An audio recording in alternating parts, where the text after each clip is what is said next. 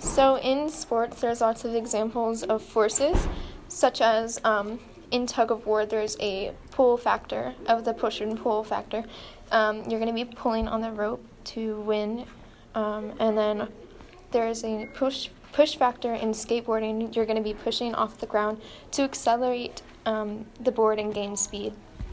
So, for acceleration, when a, uh, when a force is applied to an object at rest, it causes it to accelerate in a, direction of the force. So, when you're skateboarding and you set your foot down, in order to accelerate, you will need to use your force to push yourself off and accelerate in order to gain speed. Um, another example or another force type regarding tug of war is equilibrium, which is the balance. Um, so, at some points in time during tug of war, there are going to be balances of the weight. So, the flag will be in the middle, um, such as the beginning. Before you start, there's going to be an equal uh, distribution of the weight. Um, um, for contact forces, a contact force is when two objects interact at the same point. So in football, there will be a point of contact where the two players tackle each other, and this is where contact forces come into play. Um, regarding inertia, um, this is when things stay at rest until they're acted upon.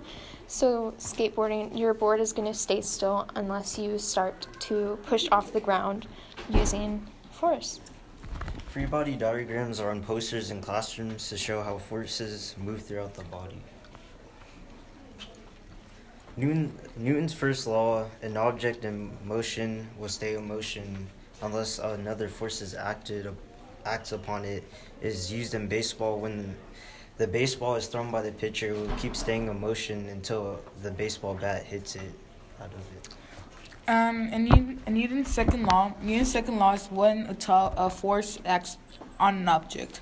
So, during a soccer game, the players will be passing the ball to one another. The Newton's second law comes into play when the person, which is the force, stops the ball. Here, the person is the force and the acceleration, and the ball is the mass and acceleration.